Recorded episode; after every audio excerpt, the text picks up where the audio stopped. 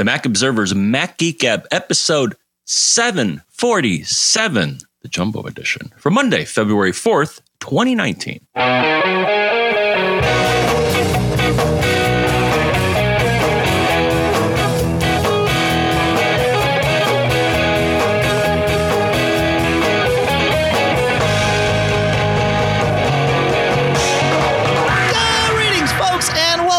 The Mac Observer's Mac Geek Gab. You know, the show where we answer your questions. We share the tips you send in, we share cool stuff found.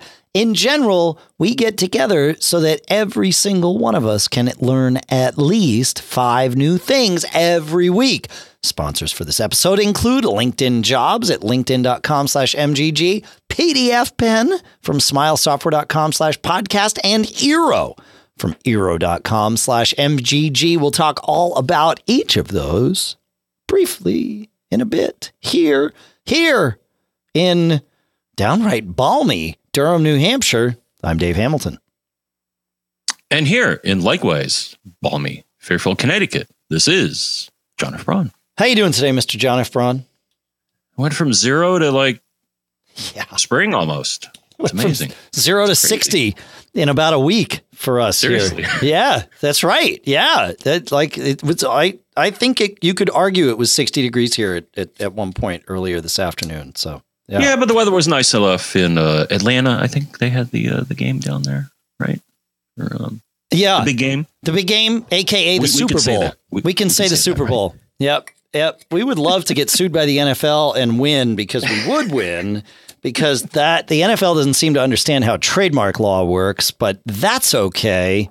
We're good here. Oh well, it was good. It, it, it- all I got to say because we're not the football geek gab. but- No. No, I mean, no, we are not. into sports. I always enjoy it as an event, and I would say this was probably the least exciting event that I've that- between the game and none of the people I knew that did the halftime show and all that. So it was still okay. Yeah, it was less than spectacular. Uh, I'll give you that.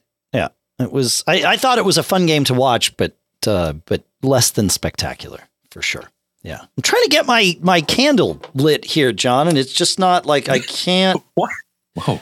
I like to have a uh, a candle lit while Oh, we're right. podcasting, and it's like the hardest thing I've ever done in my life to get this thing lit. So I just made it a mission, and now it's lit. So Really? Jack Frost from Yankee Candle, a nice, uh, a nice minty, fresh smell, which is good. Stimulates the uh, stimulates the brain a little bit of. Mint. We should get yourself because I got one of these. Um, th- they have one of these uh, things that you can use. To, I guess to light candles or like uh, to light your grill because a lot of grills the, the starter fails. So Yeah. it has like a really long tube and it makes it really easy. To light Sure. things. Yeah, yeah, yeah. I yeah, I usually have a, a long, like a, an electric match, you know, kind of thing here. In uh, and but no, I, I, I'm just using like a tiny little lighter here that I had to shove. Or I remember when I was an ac- when I was a wee lad and I was an acolyte, we had this like special bar that we used to like light the candles on the. Uh, this is really getting off track here, but I was one. I, I got to light the candles one time. It was really it was Oh, really good. awesome. That's good. You ever used a candle snuffer? That's a, a- just Oh yeah, another. well that was on the other end of the candle There lighter was the candle snuffer. Hey, I have a tip to share to change gears entirely.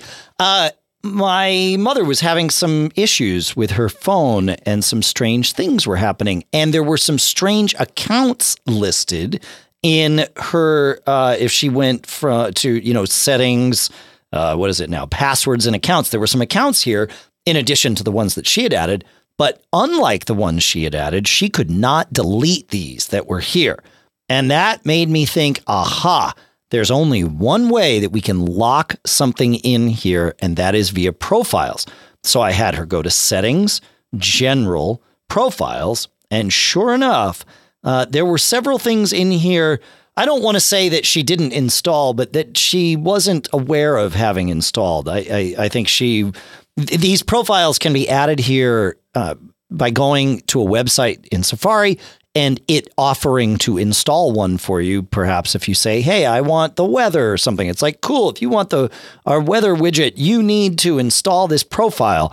And in fact, it's you know like sp- spyware or malware or something like that. So, uh, so the tip is well twofold. Number one, that that's where that stuff is, and number two, it's good for all of us to go and visit settings general profiles every now and again because you you might have something there that perhaps you did intentionally put there, but you've since forgotten about.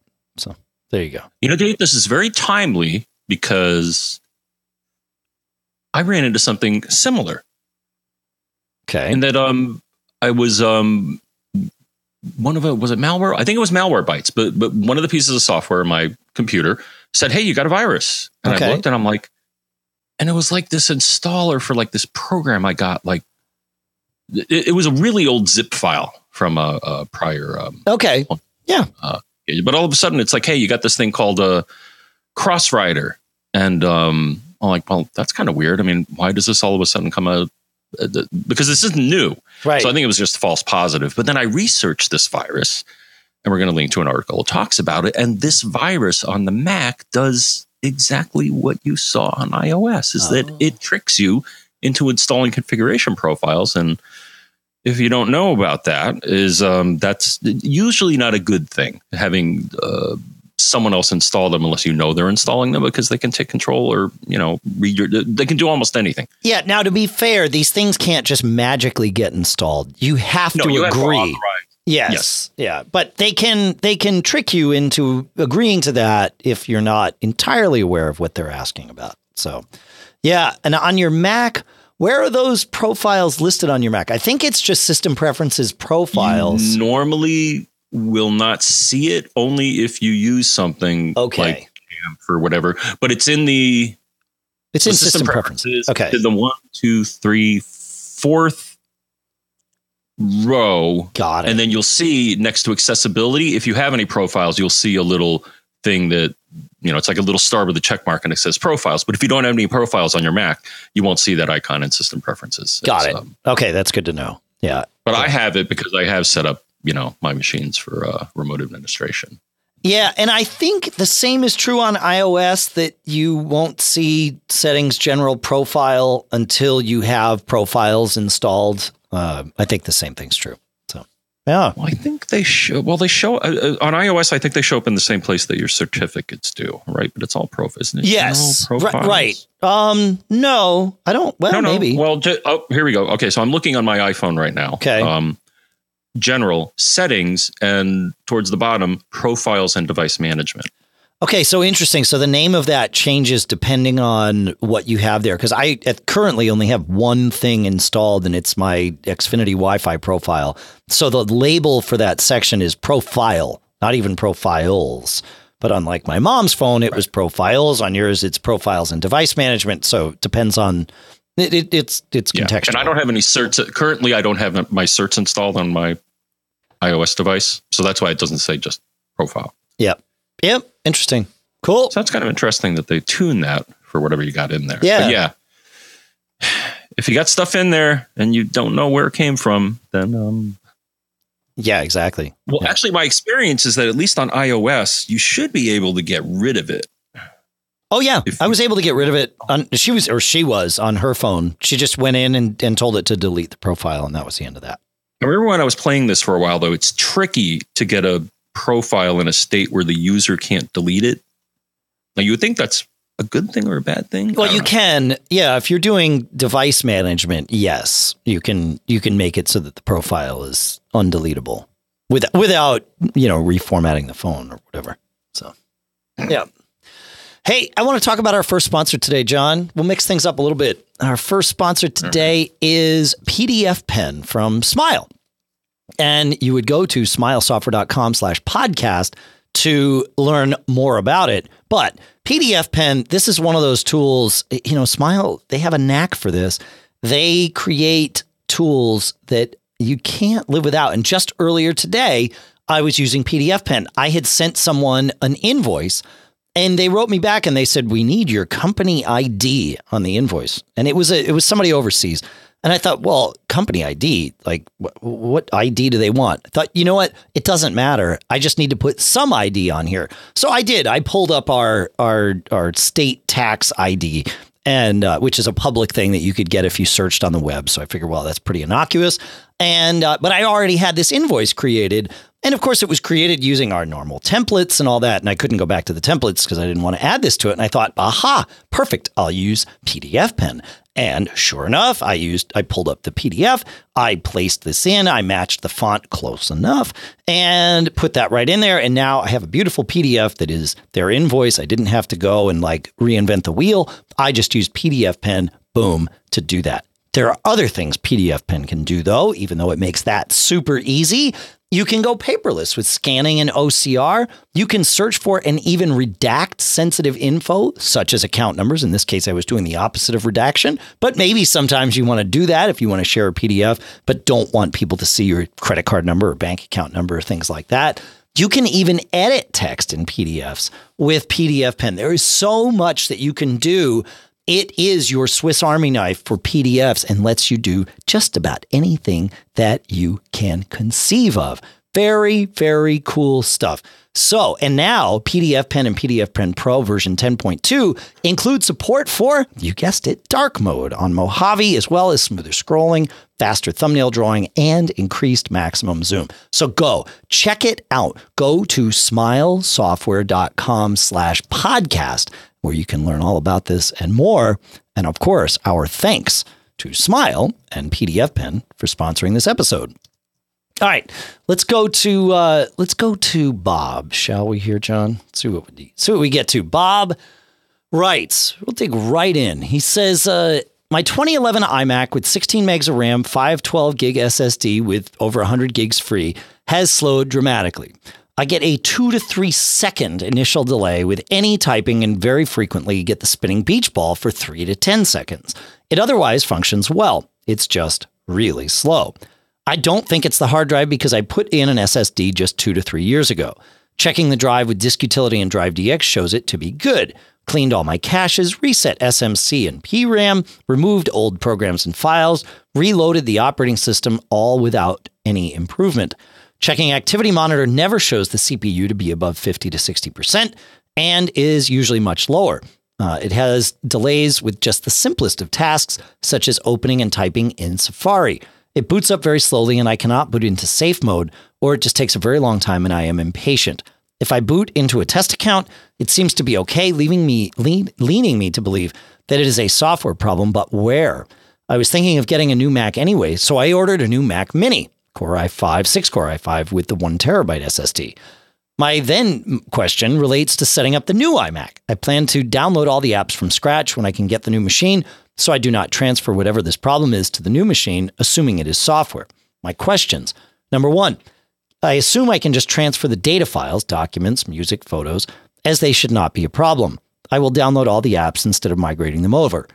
What about the library folder? It contains stuff I do not understand and might contain the problem. Do I copy that over?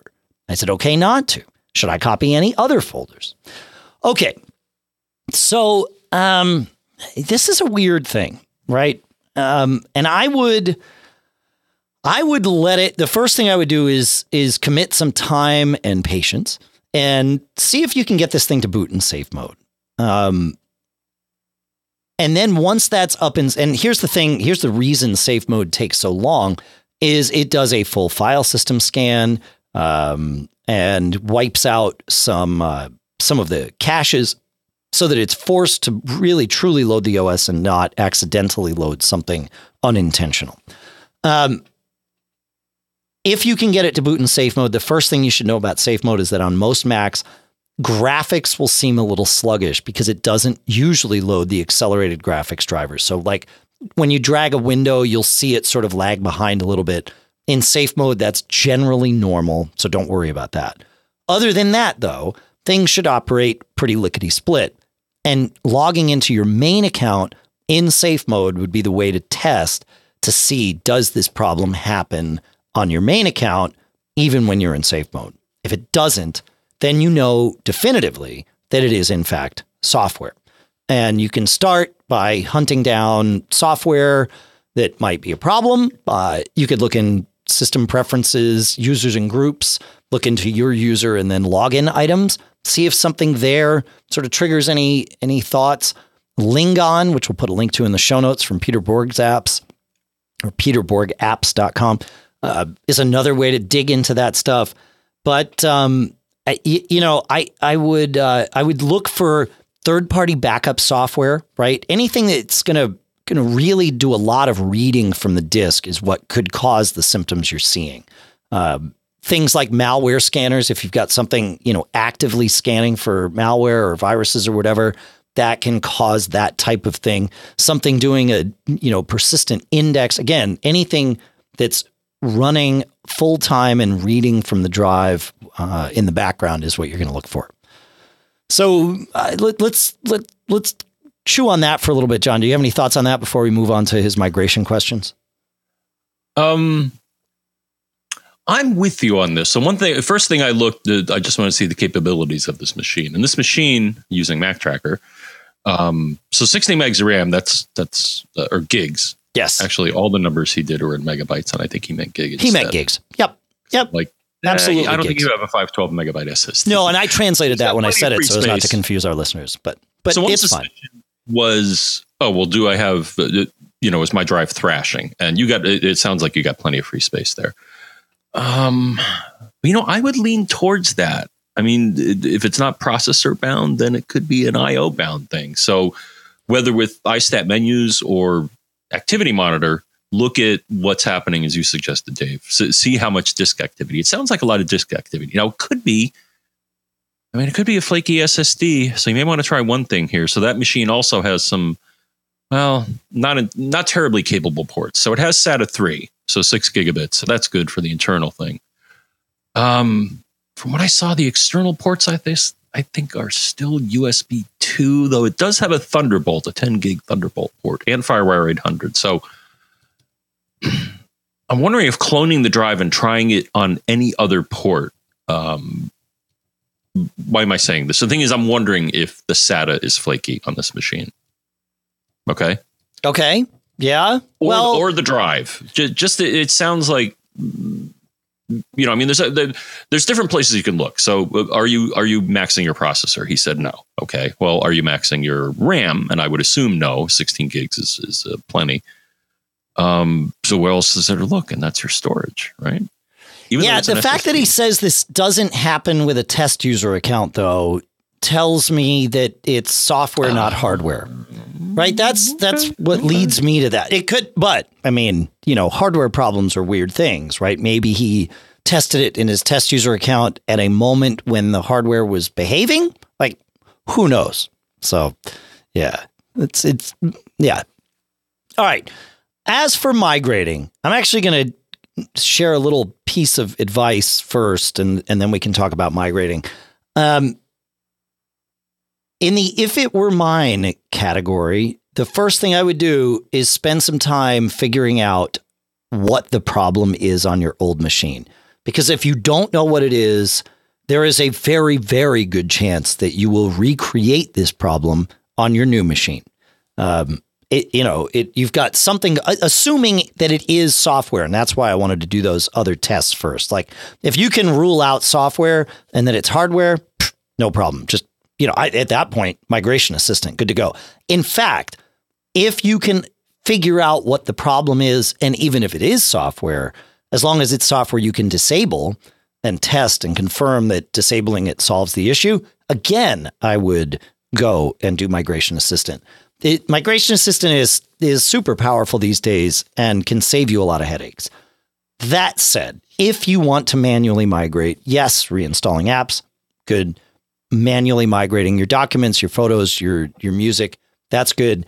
The library folder, if you're reinstalling all your apps, I would generally stay away from the library folder, but there is one at least one specific folder in there, which is home library mail that you're going to want to uh, to get and move in most cases, and you just move it to the same place on the new machine, and the new machine should pick it up when you first launch mail. So, those are my general thoughts. John, do you have general thoughts on this? No, I mean, he covered all the bases, you know, clearing out the caches. Uh, that's one thing I would look at, you know, stale caches or broken caches, but uh, he, he claimed to have done that. Yeah. So, no, again, I kind of thought my idea of trying something from a clone is kind of clever, but but again, the the speed of the external ports on that thing may make that yeah unpleasant. Well, Yep. it has a FireWire 800. I mean, that's uh, Oh, that would be fine. Yeah. Yeah, for yeah. sure. yeah, uh, it also has, I think, USB two, so that I probably wouldn't do. But FireWire 800, that Yep. Yep. so I again, agree. could be this. Yeah, um, now that you talk about it more, I don't think it's the SATA, but it could be. You know, Could- it could you know, be, Try, yeah. try each thing. Yeah. Try different things, and you know. That's it. Yeah, but I would definitely do some more isolation testing just to keep yourself from finding yourself in this exact scenario with the new machine uh, down the road. And there you go. Yeah. I Yeah. mean, 2011. I mean, that's a pretty good run, though. Oh yeah, it is. I'm not. No, I I think he's making a good choice to migrate uh, to a new machine. The the question is, you know, but just don't assume that that's going to. Based on what you're telling us, I don't think that's going to be the thing that um, leaves this problem behind necessarily, and that's that's what you want to avoid. So. All right, uh, moving on to Todd with a, I think it's a quick, quick question. He says, "Is there any utility or hack out there where you can force a new Finder window to always open in column view to show full content width? I have searched, but I have not found a solution. Currently, he says I double click a column sizer each and every time to set that column to show full content width, or right click a column sizer for right size all columns individually." Yeah, this is one of those things where the Finder doesn't do exactly what we would want it to do. Um, there is it, the general school of thought uh, that Apple sort of tries to live by, but doesn't. Is if you open a Finder window, set all the the size of it and the layout and all that, and close it, it should save all that. And that's true for some parameters, but not all. And in fact, uh, this is one of them. The column width will always reset to whatever whatever Apple wants to call default. So I'm not sure what the magic answer is here, Todd, but I figured I'd share it here. John, do you have any thoughts? Wait, always open in column view. Yeah, which you can do. But the trick is showing the full content win- width of those columns. And that's where you cannot change that, which, and that, that's where it gets frustrating. Yeah, Yeah. it looks like there's something here, but not quite. So yeah, so if you go into the Finder and you go to uh, Show View Options in the View menu, it has a little checkbox, always open in List View. Oh, so close. Well, but, but no, no, no, no, no. actually, it has Group By and Sort By. I wonder if you fiddle with. No, I think these. mm, no, it doesn't have quite the tags. No, no, no. Wait, wait, wait. Slow down though, because you you're missing something. The only reason that when you go to show view options, it says always open in list view is because that window is in list view. But if you change that window to column view, uh, by either going to view as columns or clicking the little widget in the toolbar, assuming you have it, and then go to view show view options, there will be a checkbox that says always open in column view and browse in column view. But what you can't set here is the width of those columns, and that's where it gets frustrating. So, yeah. I, I'm hoping someone else out there knows because I feel like this is a problem that that maybe some developer has solved with a Finder extension or something. So feedback at macgeekgab.com, please, if you know the answer. I think I heard you right, Dave. You, you, you were asking people to maybe send an email to feedback at MacGeekGab. Right. Yeah, feedback at macgeekgab.com is uh, you know, there you go. That's that's what that's where we gotta that's where we'll do it. Yeah. Is it time to move on to Jeremy here? I feel like it might be. What's Jeremy? got? Uh, let's see. Oh, Jeremy, yeah. Jeremy says, uh, uh, where where do we start this? He says, for the past couple of weeks, I've had a weird network issue that I can't explain. I have multiple computers on my network that are hardwired through the router and a LAN dumb switch. Also hardware hardwired are a time capsule, an all-in-one printer, and a Blu-ray player. My issue is that devices only partially communicate. My new Mac Mini can see my Windows desktop machine and time capsule in the Finder, but it can't connect to them. though time capsule, though time machine backups to the time capsule work perfectly. My Windows desktop can see the Mac Mini, but can't connect to it. My work Windows laptop can see my Windows desktop as a computer and a media player. It can even play music from it, though it can't, quote unquote, connect. All three can print to the all in one and connect to the internet. I've rebooted the hardware, I've replaced the router and the switch, and disconnecting everything one at a time from the switch and the router, nothing is bringing the communication back. The only thing I haven't tried is to turn off Wi Fi on the router to see if there's something there causing network confusion, mostly because I haven't figured out how to do that on the router yet. Something else I noticed today is that I don't I don't know if it has anything to do with this or if it's another issue. In Safari on the Mac Mini, if I click the Show Tab Overview button, my phone and MacBook Air are no longer listed as devices, and the pages from my iPad are at least a couple days old. Though if I look at either the iPad or the iPhone, they have the current sites on the Mini. Do you have any thoughts? Yeah. So this is this is interesting, and I'm I have a few questions uh, that I would ask if I were sitting there, and I will ask if we're if we're digging into this. The first is: Are all the machines getting their IP addresses from the same DHCP server, and have you confirmed that they're all in the same network range? I know th- this is this is a very basic question in terms of troubleshooting. The way to do this would be to look in System Preferences Network on your Mac and in uh, mm, Settings Wi-Fi on your iPhone and just take a look at the IP address and make sure it's the one that your router is, or in the range that your router is handing out. Um, if somehow they are different, then that's potentially an issue. Uh, because so much of what you're talking about here has to do with machines that are on the same network. Uh, so that would be the first thing to look at. And then the second thing to look at would be whether any computer out there is using custom DNS servers. Have you gone in and added a DNS server either on your iPhone, again, settings Wi Fi, or on your Mac, system preferences network, uh, either Wi Fi or Ethernet there? It, it, are they inheriting default DNS servers from the the DHCP server that's handing them out, from the router that's handing them out, or have you put something manual in there? Because that can also mess with this as it's trying to connect if it's using the local network names and yet you're forcing it to query, you know, maybe Google or Cloudflare's or whatever somebody else's, you know, D- DNS server, it will not find it. And this probably the least likely scenario, but are you running any apps that would be firewalling things? And have you put anything on your router that firewalls things or that tells it to isolate your Wi Fi network from your main network. A lot of times, if you have a guest network, you can do that and tell it to really isolate all that traffic. That too would cause symptoms like this.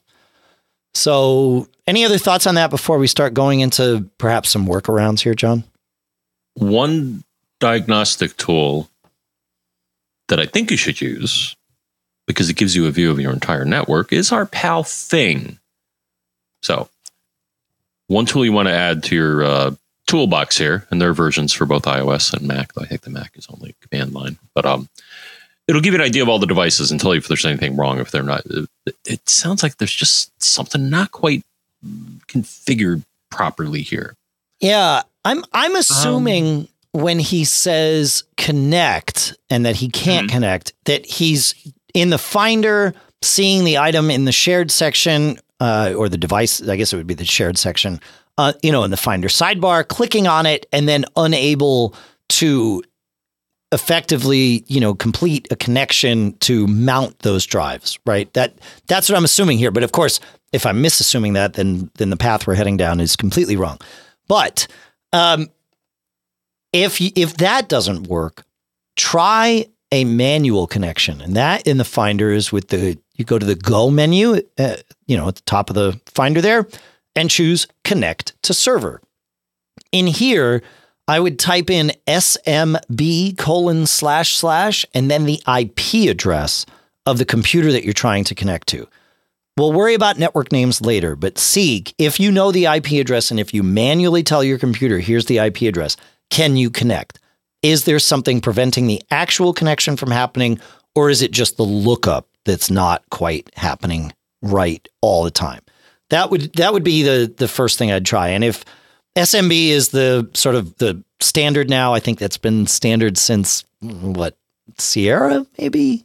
Um, but you could also try instead of SMB colon slash slash, you could try AFP, Apple File Protocol colon slash slash. That's the older sort of deprecated method of file sharing amongst Macs, but uh, you know, would be worth trying because it should still be supported by any OSs you're running.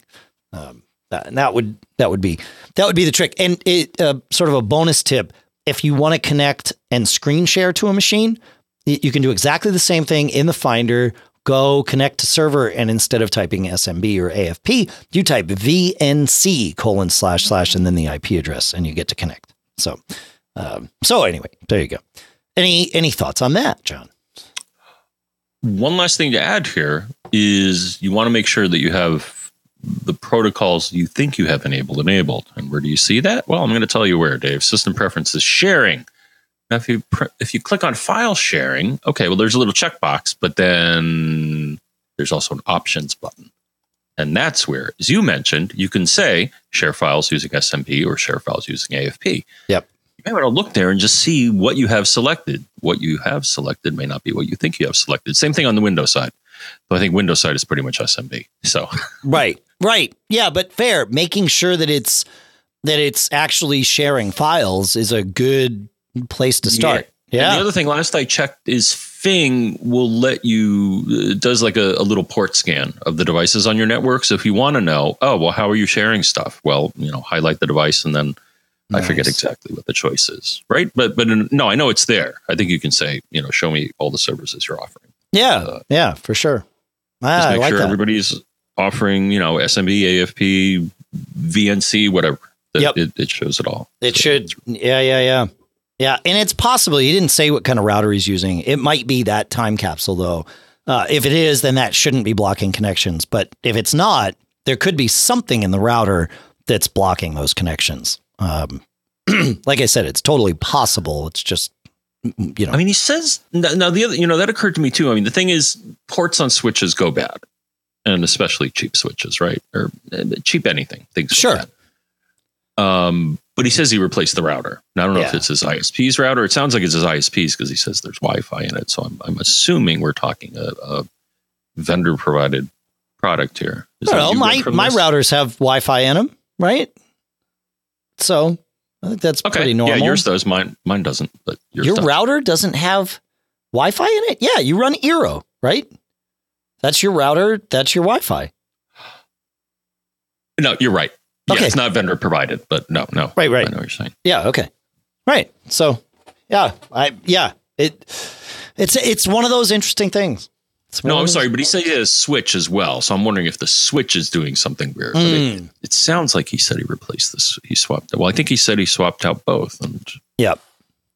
Yep. And it didn't didn't seem to make a difference. can go bad. You know, Absolutely. the troubleshooting process though is you know plug things into different ports and see if anything changes. That's right. Yep.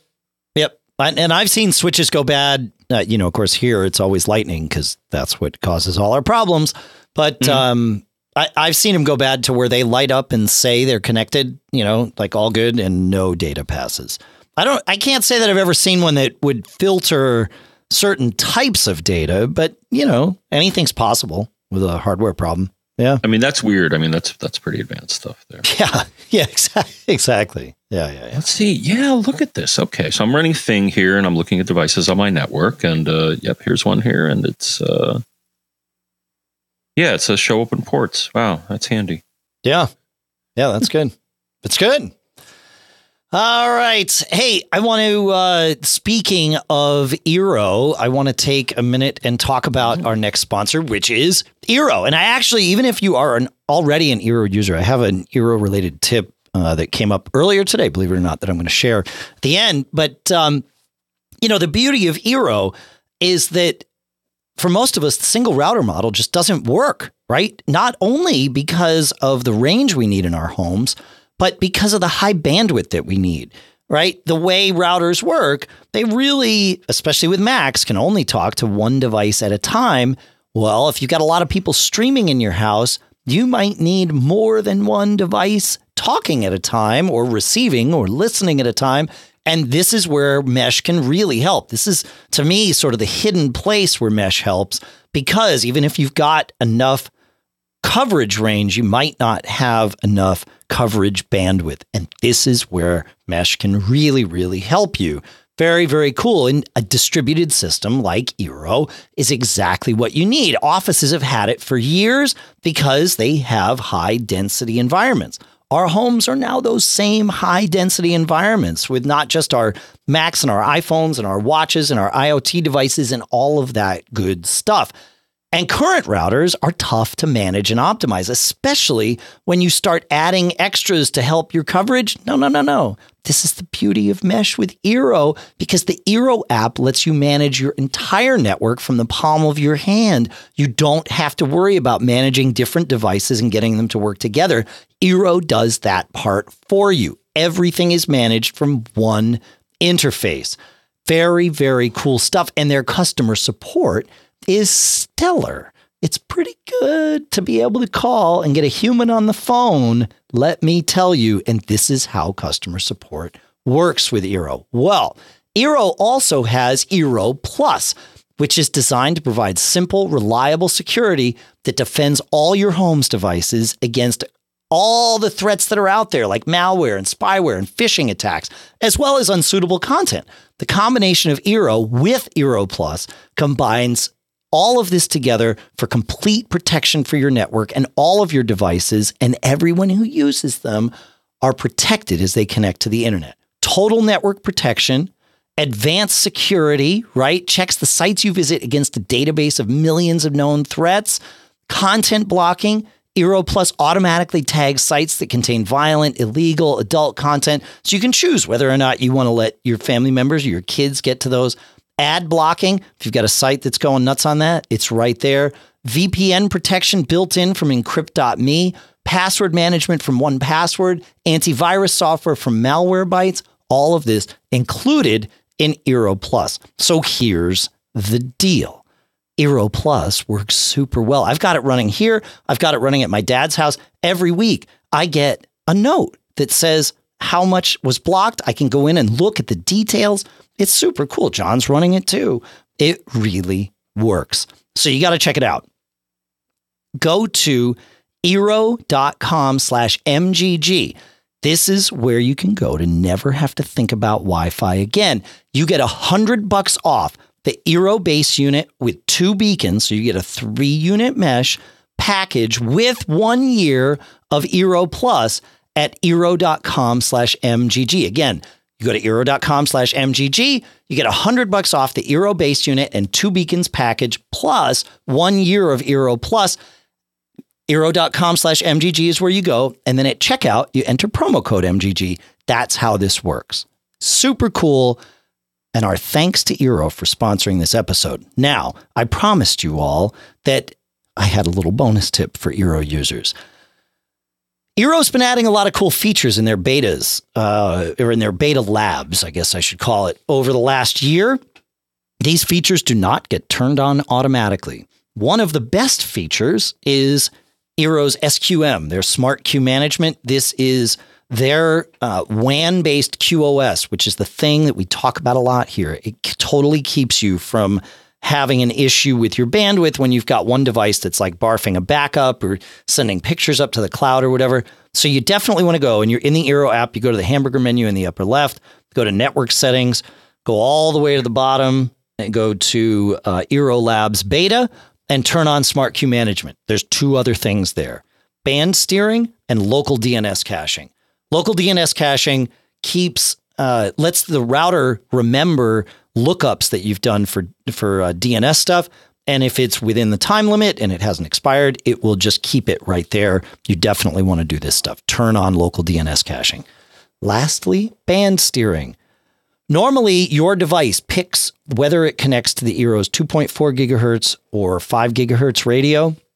With band steering, Eero helps decide, and it will put more devices on your 5 gigahertz network where there's more bandwidth and things can move a little more freely. So I recommend turning all these things on. I assume, do you have all yours on, John, with that? Mm-hmm. I Yep. figured as much. Yeah. Cool. I Yeah. think I had to shut them off one time. Sometimes some of these features will confuse some security software. Okay.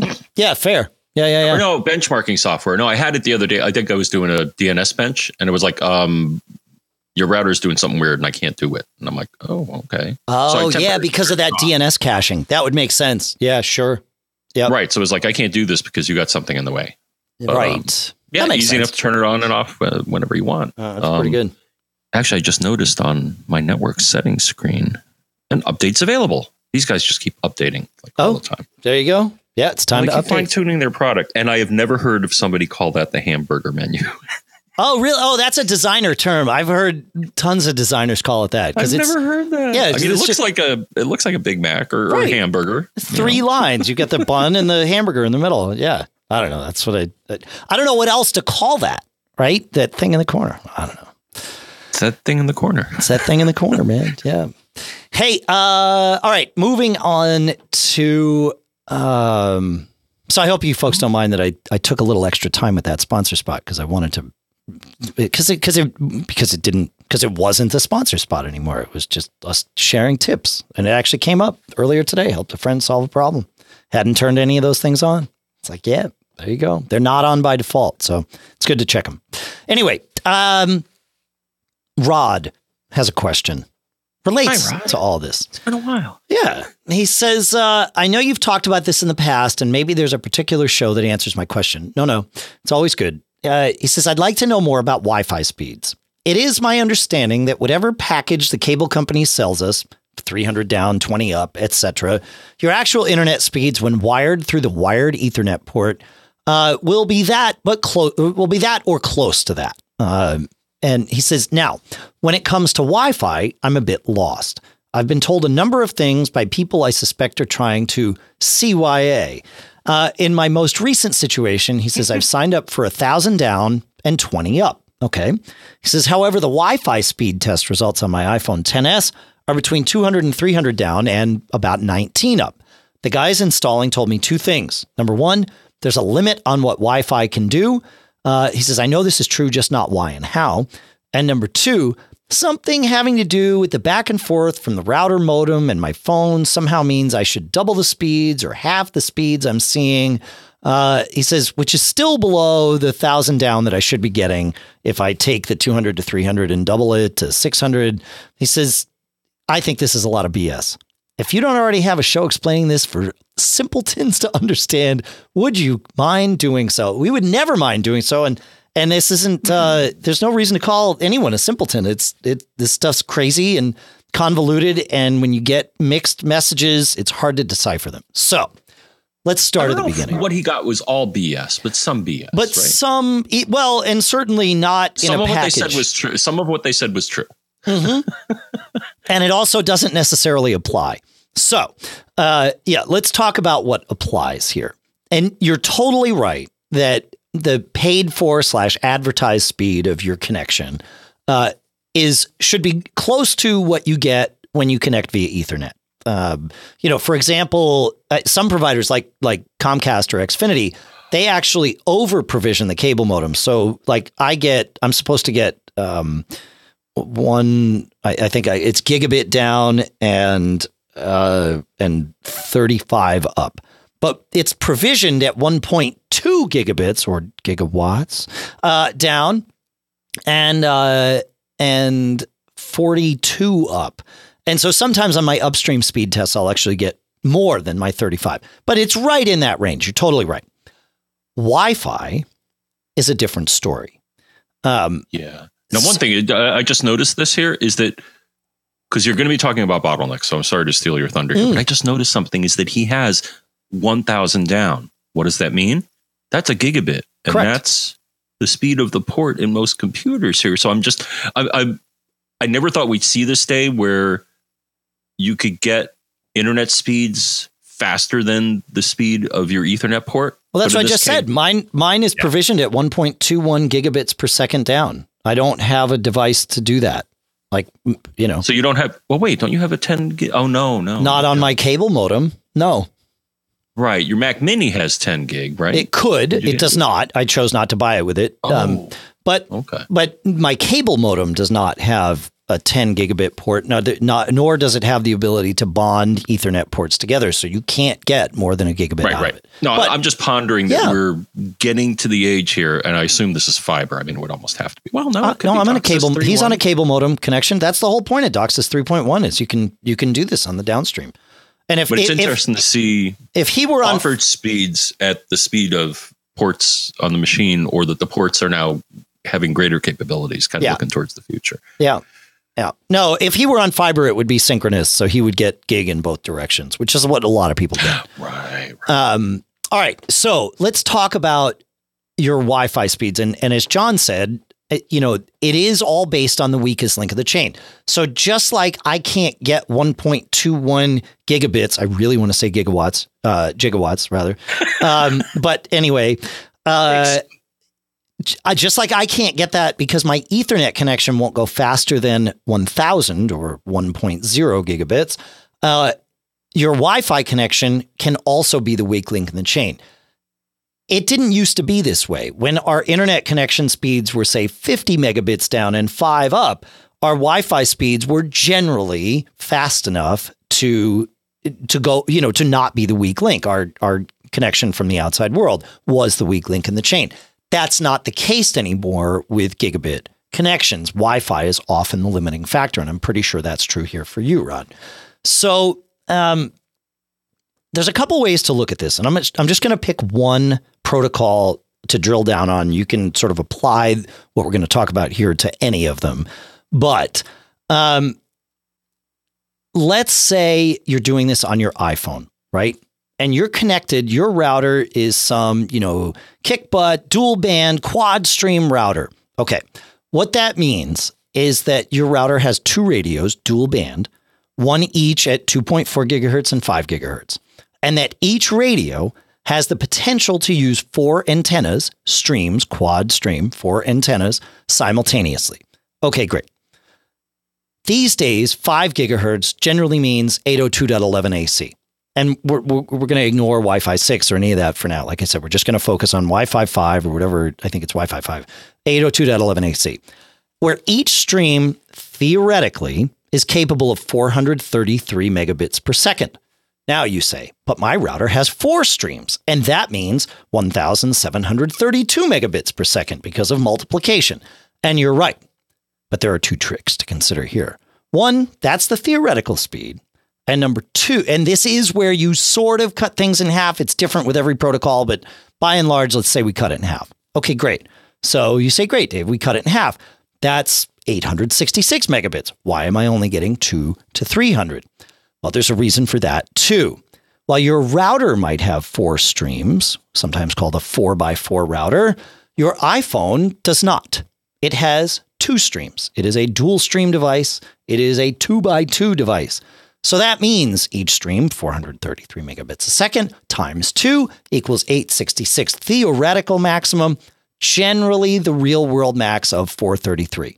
Now, as I said, this is not necessarily uh, this cut in half thing doesn't really apply with 802.11 AC the way it has with others.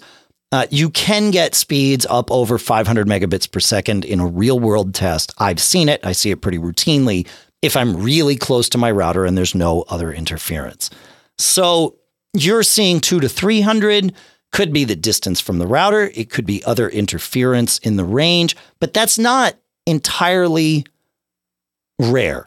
Uh, somewhere in that two to 400 range is what is seen most of the time for an iPhone connecting to, uh, you know, a, a router in in general scenarios. So what you're seeing is totally normal, and until you change your iPhone, will not change. And you can you could change to another iPhone, but there are no iPhones that support more than two streams. In fact, most Macs don't support more than two streams. Uh, Hmm. The the iMacs are three stream devices. MacBook Pros after a certain vintage are three stream devices. And I believe the new Mac Mini and new MacBook Air are three stream devices, if I'm not mistaken. But Mhm. but by and large, dual stream is is what is put in Wi-Fi chips, especially mobile Wi-Fi chips, where your battery life is is important and, and all that the good stuff. That may change, and of course with Wi-Fi six, it all is going to change anyway. But um, but that that's typically how it goes. So that's why you're getting the speed you're seeing, and what you're seeing totally makes sense. And I don't think there's anything wrong. Hopefully that helps. Not just Rod, but lots of you. Thoughts on this, John? Now there are some things you could do. Now, one, you, the point that you make is excellent. Is that whereas wired connections, in theory, you can get the full speed of each port on a wired connection uh, if you're plugged into a switch that you know is built properly.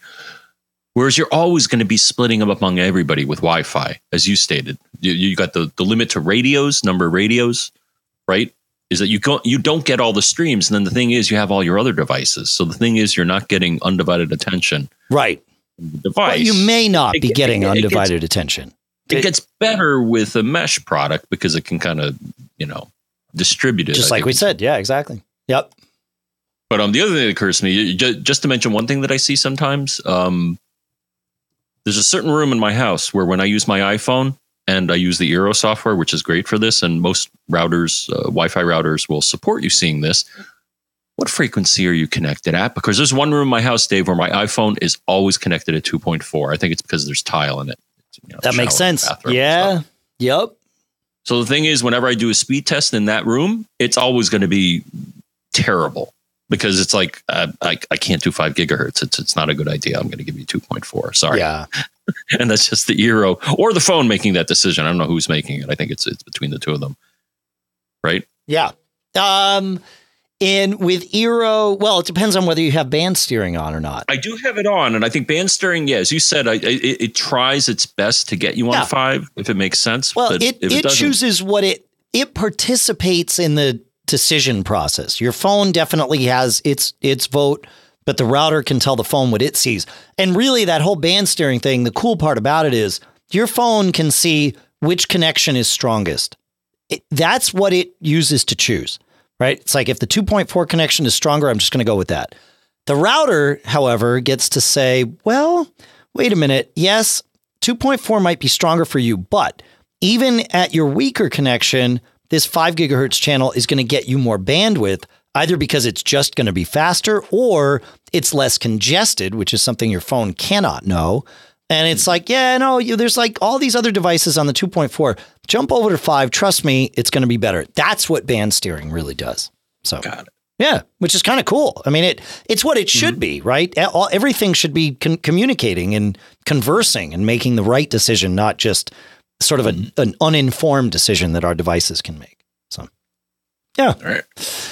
Um. All right. Seems like we're on the networking show, so let's jump to Joe here, who says, uh, he says, I recently read an article about different DNS servers, publicly usable DNS servers, and he says I drew the conclusion that using Cloudflare at 1.1.1.1 might be a good idea. He says I listened to back to episode 730 where you talked about this, and I'm not sure whether I should go ahead. And if I do, should I set it up on the router or on my Mac individually? And will it interfere with uh, my Synology configuration where I have devices accessible from outside my network?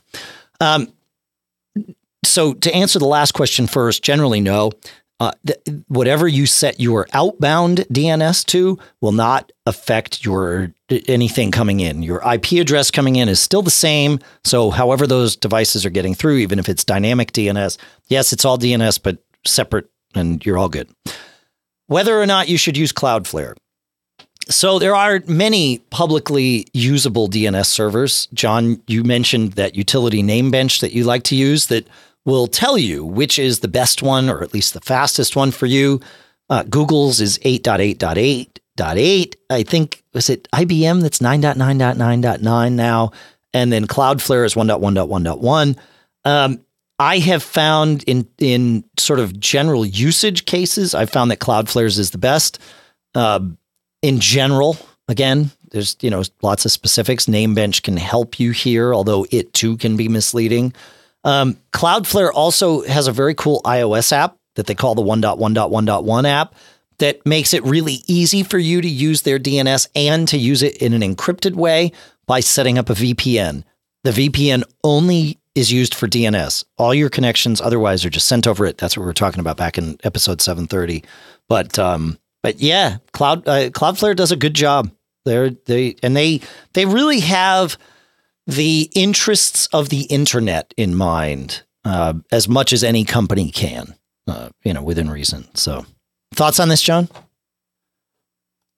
Um, all I can say is, yeah. So I'm, I, I forgot who I put in the last time I ran this uh, Namebench, and actually, I think Namebench is still in.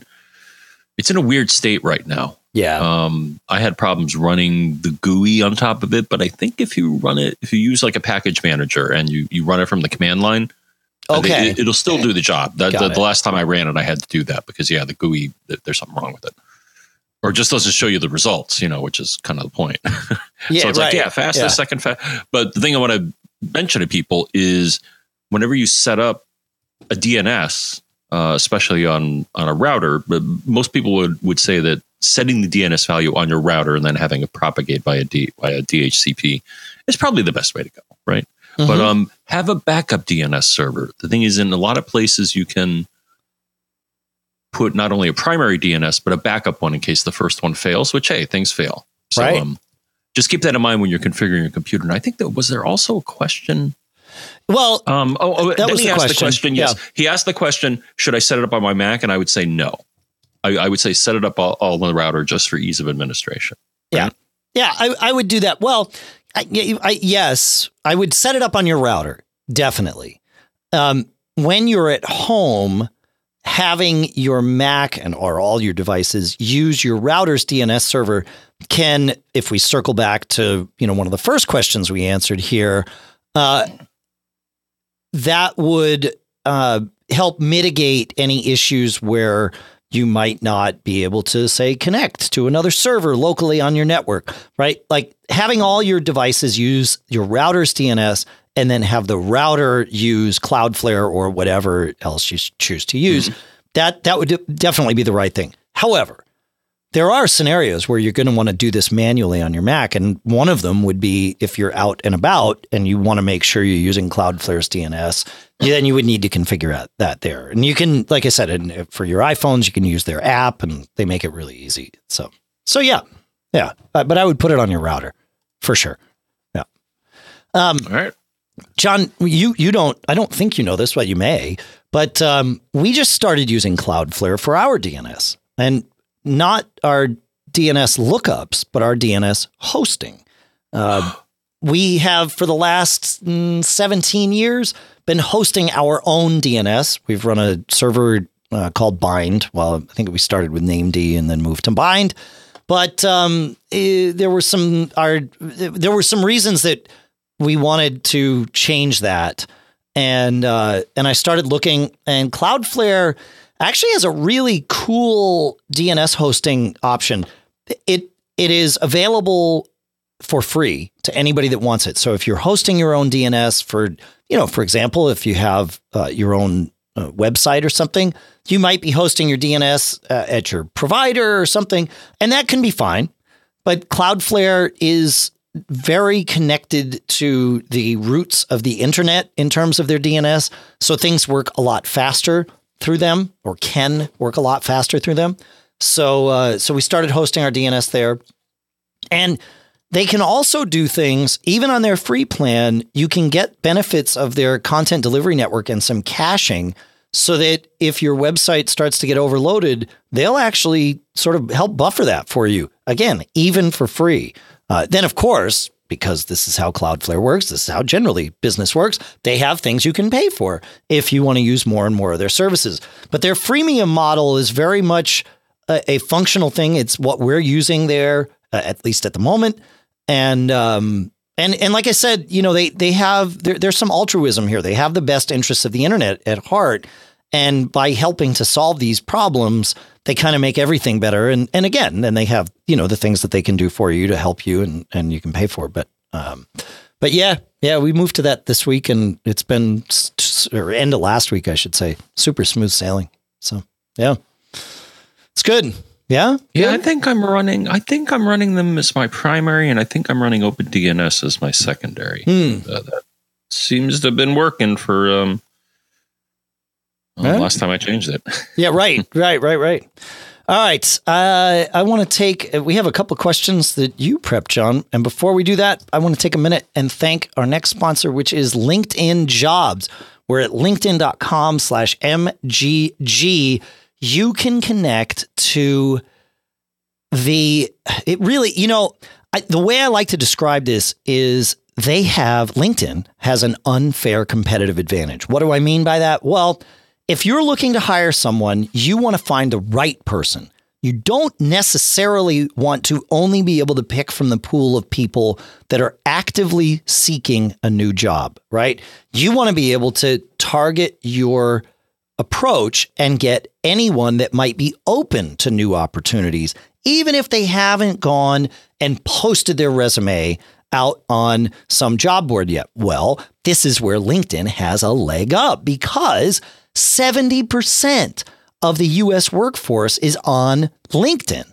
And everybody's resume is right there. And because of that, LinkedIn can really help to tailor your search for the right people and can even get to people who have expressed that, yes, they're open to new opportunities, even though they're not like out there pounding the pavement every day looking for a new job. This is why I say LinkedIn has this unfair competitive advantage because you want to find the right person, not just the right person that's actively looking.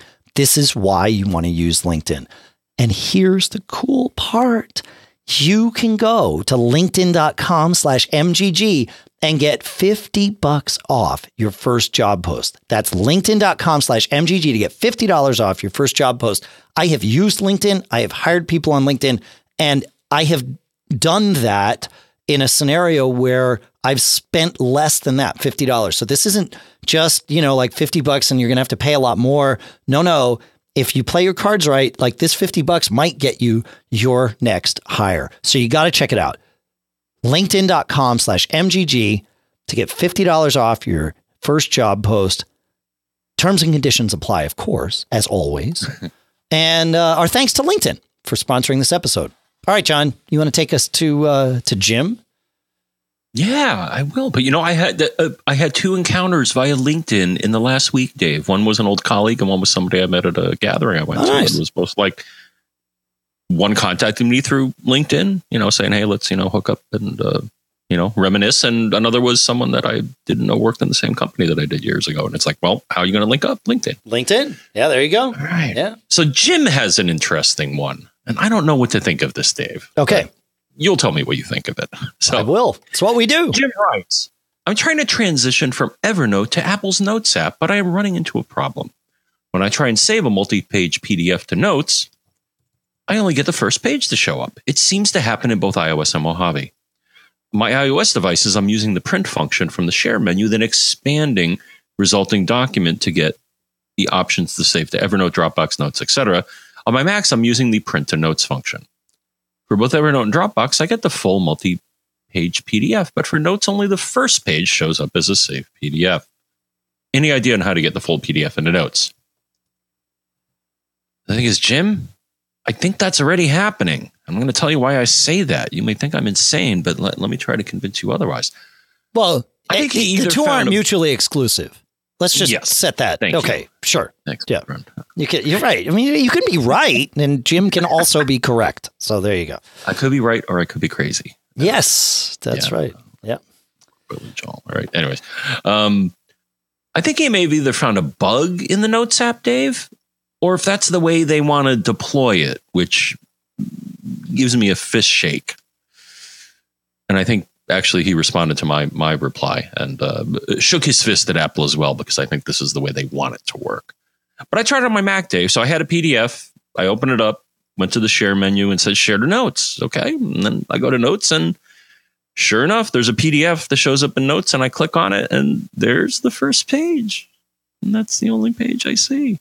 Okay, so same thing that Jim's well, seeing. Uh, yeah. Now my ex- expectation would be that if you hit like an arrow or you scroll or something, you would see the additional pages. I'm like, well, what's going on here? This this this is like lame.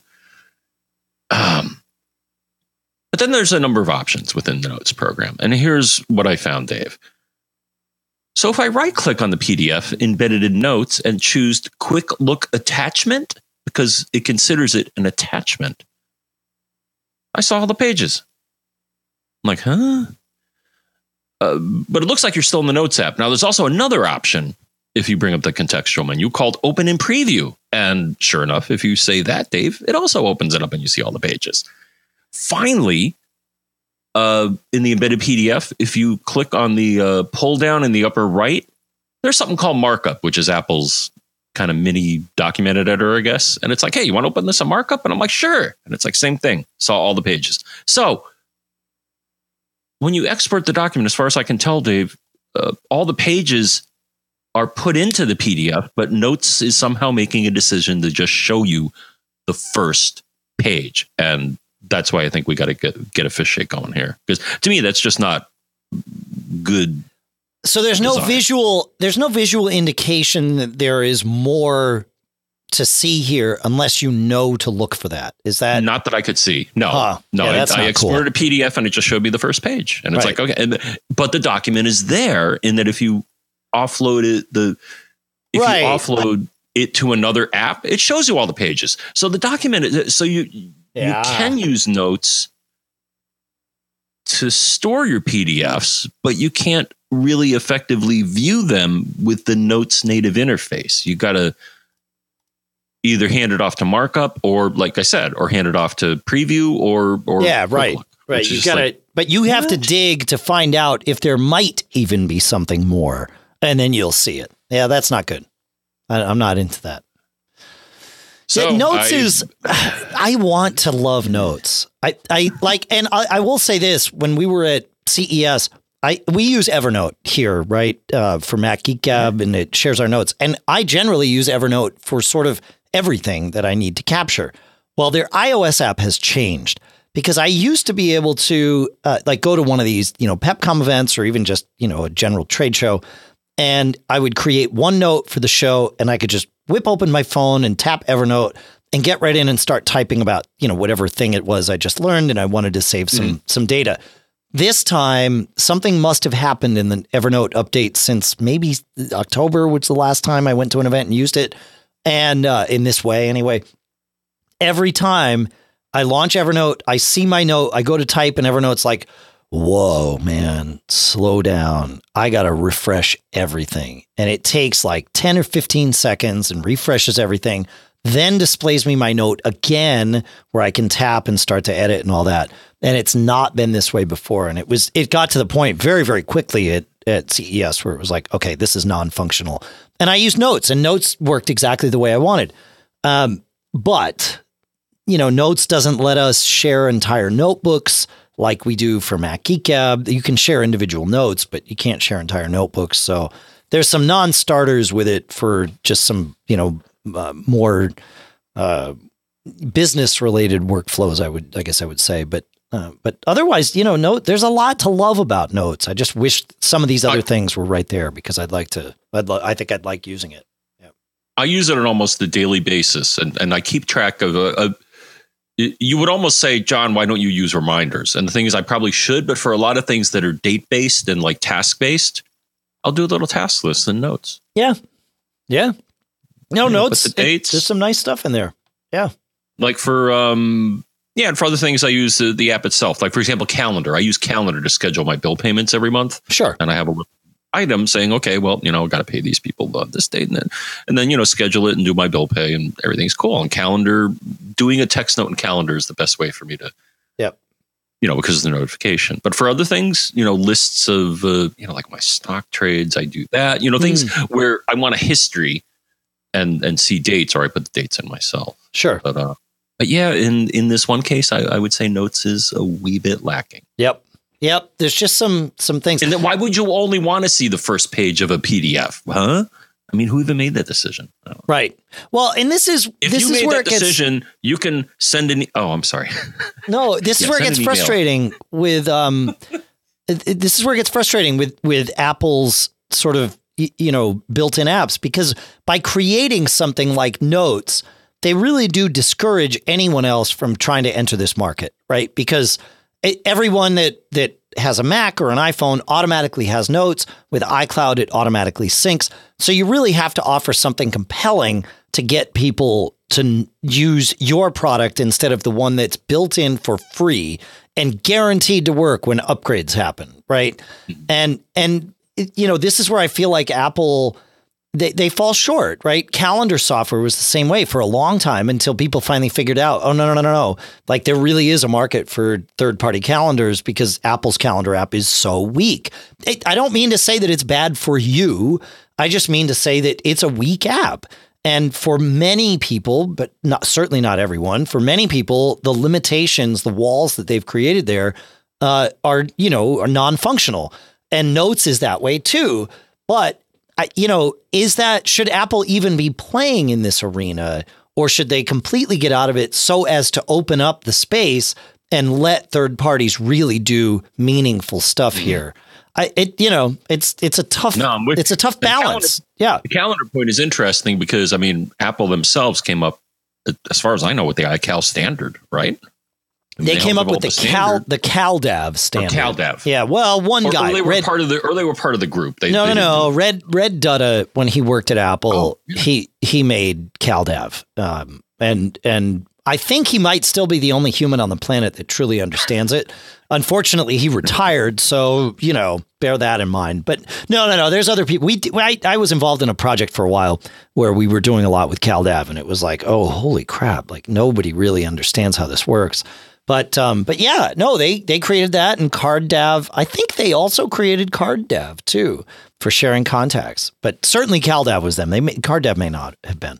Right. But um, but yeah, but like it's like you know they like you said. I mean that's amazing, right? They did this thing to make it open source, and it thank goodness they did because now something like BusyCal or Fantastical can connect to iCloud servers and it's the right protocols and all that stuff. And you can still all see the same data and, and you know, it's great.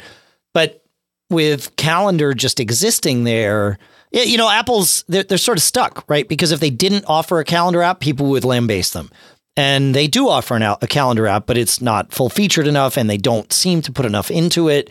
So, and it sort of blocks a lot of the market, but thankfully not all of it. And, and you get things like BusyCal and Fantastical. So you have options, which is great. The notes market's the same way. It's like, eh, yeah. So anyway, I don't know. All right. Uh, you want to take us to On Paul? To yeah. Another one here. Yeah. Now this one, oh, this one's kind of wacky, but let's see where we can go with Paul here. So Paul writes in and says hi. hi. in light of the FaceTime issue, here is another weird one for you. I did a clean install of Mojave on a Mac Mini and copied some data files over from another Mac. I also logged into my iCloud account. In my services menu, when right clicking on a file in the Finder on the Mac Mini are BBEdit services. Not sure why they're there. I've never installed BBEdit on this machine. Nonetheless, when I use this service, excuse me, it opens BBEdit from somewhere. BBEdit is not my applications folder. This works even when disconnected from the internet. I then I tried the same with CotEditor, COT Editor. Okay, I've never used that. For the first time, when not connected to the internet, COT Editor opened. How did this app get on my Mac? And where are they? Spotlight can't find them. They are not in Launchpad scary. Oh, that's kind of scary. Well, okay, so, so I uh, want to answer the first question though. If an app launch, just so anyone everyone knows, if an app app launches and it's sitting there in your dock and you don't know where it came from, your Mac will tell you. Right click on the app, go to options and say show in finder. Right? There so right? That's going to show you where it is. No question. Like guaranteed. So at least there's that because otherwise this is kind of here. Show. Ah, there we go. Yes, you're right. Okay, so something that's running in the dock. Yep. Option. Show and finder. All right. So, how do you identify? How do you drill down and find out what's happening here? The thing is, it has to be on maybe not your hard drive, but it could be on another attached hard drive. Was that that, that actually, yeah. Dave? That was the thought in the back of my mind is that you have a backup drive mounted and it's getting confused. Absolutely. And this is why I, and I'm sorry to keep stepping in here, but I, am excited. No, no fine. Um, this is why well, I too, highly, to solve this. That's it. This is why I highly recommend when you do a clone that you eject your clone after the cloning operation and, and things like carbon copy cloner let you check a box that ejects your clone because I always if, do that yeah immediately if you, if you don't Otherwise. You could have like you could install a, an update to BBEdit. Let's say you clone once a week or whatever. You install an update, it could run the old one potentially from your clone drive if it's just hanging out online and yeah, not or you can pull up an old version of a document, even worse, right? So eject those clones other than while they are cloning. That's it. So sorry. So you may have so look in your um you may have it hidden, but um there should be uh what is it? Locations i guess in the sidebar. And and if you click on locations it may say hide it may say show but then it should show all of your various mounted network volumes and uh, take it from there. But to dig a little deeper here dave so did a little detective work here because it was really kind of fun. It's like how do you find where this stuff is located? It has to be located somewhere otherwise it wouldn't run. Right. First thing, if you want to find an application, I think the best thing to do, Dave, is to run system information. How do you do that, you may ask? Well, you go to the Apple menu, you hold down the option key, and then the thing that says about this Mac is going to convert to something called system information, dot, dot, dot. You highlight that, then you run something, and then you'll get a, it will run something called system information and this will give you a plethora of data about your Mac, more than you'd ever want to know.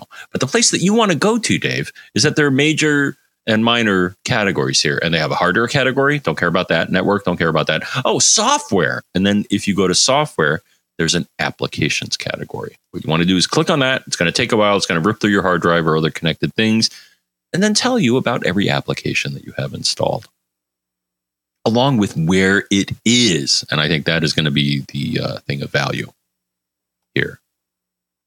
Yeah. I'm going to assume it's going to show up there. So you're going to see BBEdit somewhere in that list. And if you don't, then I don't know, get back to us. Um, right. The other thing you could try, Dave, is um, seeing weird things in the services menu. Now, this I this I kind of did a curveball here, or a hail mary, or I don't know, but um, it seems to work, Dave. So um, if you want to find out more about a services item, here's a place to look, Dave. And it's a weird place. And I, I, I agree, but it, but it, it worked for me in the past. So, system preferences, keyboard, shortcuts. John, where are you going with this? Oh, look at that. On the left side is different categories. One of them is called services. And then guess what?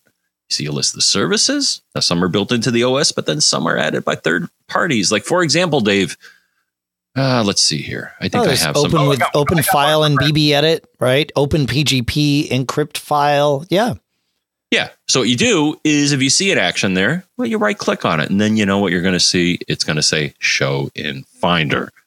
Uh, say show in Finder. It's going to show you where that shortcut is located, or at least the folder within which it is located. Like for example, I just ran it, so I have some GraphicConverter shortcuts. Does I said this show work? in Finder Yeah. and it highlighted the application folder because GraphicConverter oh. which has the shortcuts is in the application folder Okay, That- So that's what I was going to ask you because when I did it, it just highlighted my applications folder.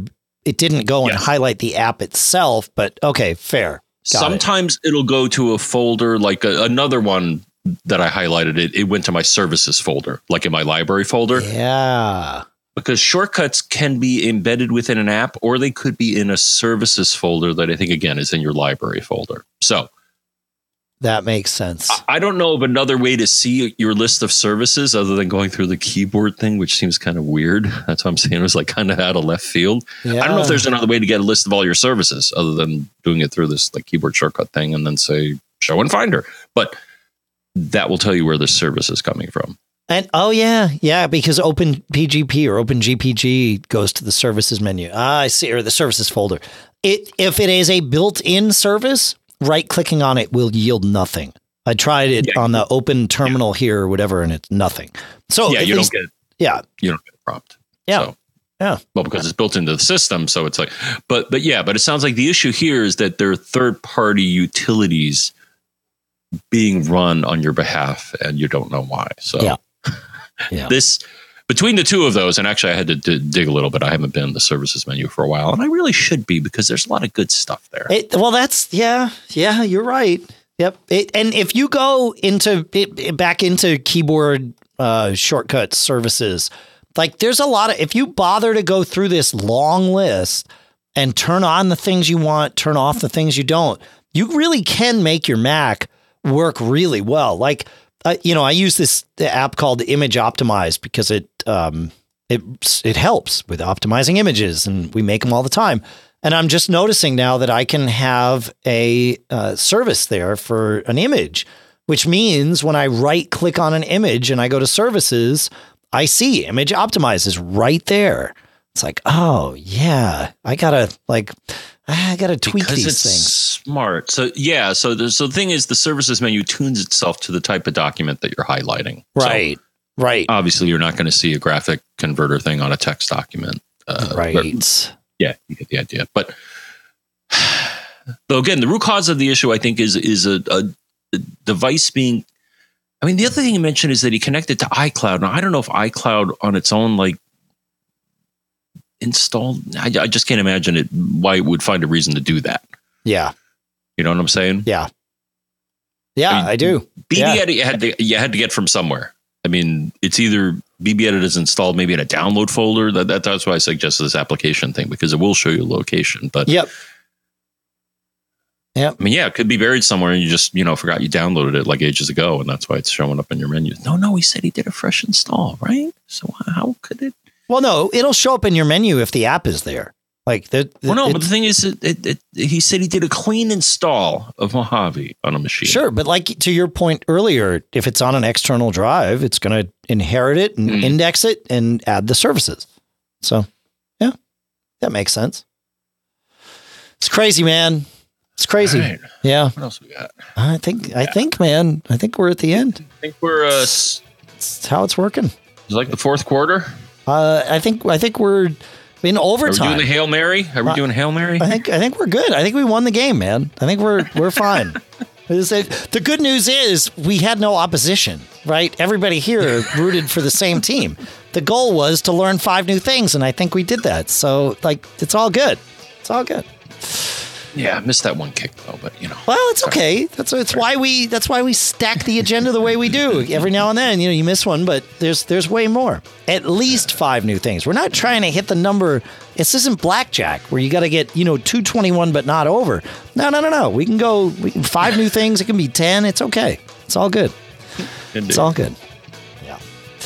Uh, yeah. Well, we already told you how to contact us, at least via email. If you're a premium subscriber, premium at macgeekgab.com is the way that you can reach us. Uh, if you want to come and join our forums, we would love to have you at macgeekgab.com slash forums. It truly is a fantastic place. So much information there and uh, so many helpful people. All of you, all of us, it's just like, again, we all win. Nobody's out there to get anybody. And it, and I, like, I say that, but, and it's true, but I also understand that that is rare for internet forums. And we are very fortunate to have a, such a, fantastic community. So th- this is it's a good place to be. Matt And in our Geek case, Dave, yeah. uh, you you should read the comments. Right. Exactly. For a lot of other internet chat forums, I would say reading the comments is usually a bad idea yeah. Because it'll just get you angry or depressed. Or, Right. or Right. Yeah, there's no battling happening here. We're all there to learn stuff and help No, each and if other. there is, uh, we shut it you down. know, yeah. well, we're admins, so you know we can just you know crush anybody if we want to. but, Delete uh, that. We have I- and we have I some I fantastic had- moderators. It, it's awesome. No, really, it's it's it's a great place. So check it out, please do. Um, all right, our thanks to, of course, CacheFly for providing the bandwidth to get the show from us to you. Our thanks to all of our sponsors, of course, LinkedIn at linkedin.com slash MGG. PDFpen at smilesoftware.com slash podcast, Eero uh, at eero.com slash MGG. Of course, Other World Computing is an ongoing sponsor. Bare Bones, of course, an ongoing sponsor. Some great sponsors coming on board, too. Very excellent. Have a great week, folks. We will see you next week. Thanks for hanging out with us in the chat room. Hey, everybody there, macgeekgab.com slash stream. You can join us. I think the next show will be about 5 p.m. Eastern on Monday. So come there, check it out. John, Dave. is there anything that's on your mind? Maybe one, no, not one word. Maybe two, no. I bet you can do this in three words. Four, Uh-oh. five. Oh, no. What's oh, happening? Oh, wait, no. I'm sorry. That was just a Monty Python. Yes. Five, no, three. And the three things that I have for you, Dave, and everybody else is listening, is don't get caught. Made on a